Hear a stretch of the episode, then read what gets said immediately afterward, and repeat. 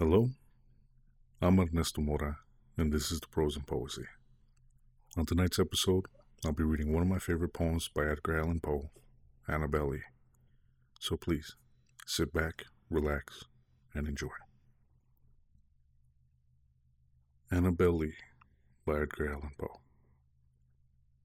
It was many and many a year ago, in a kingdom by the sea, that a maiden there lived whom you may know by the name of Annabel Lee. And this maiden she lived with no other thought than to love and be loved by me. I was a child, and she was a child, in this kingdom by the sea.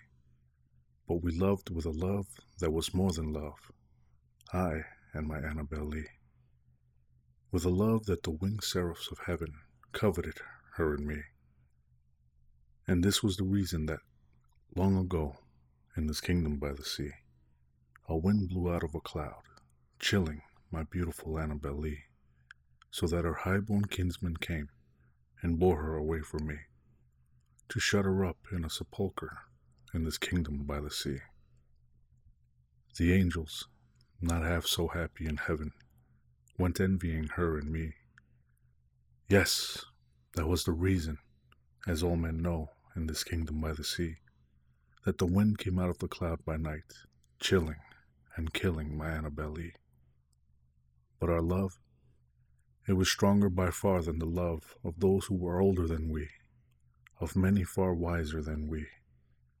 And neither the angels in heaven above, nor the demons down under the sea, can ever dissever my soul from the soul of the beautiful Annabel Lee. For the moon never beams without bringing me dreams of the beautiful Annabel Lee. And the stars never rise, but I feel the bright eyes of the beautiful Annabel Lee.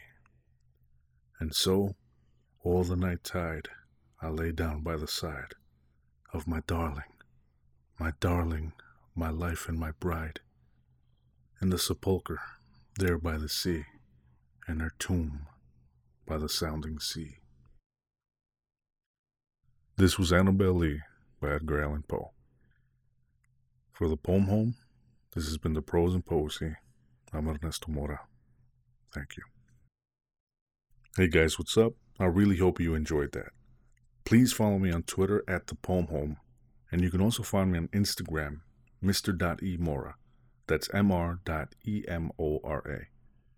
Thank you, and I'll see you next time.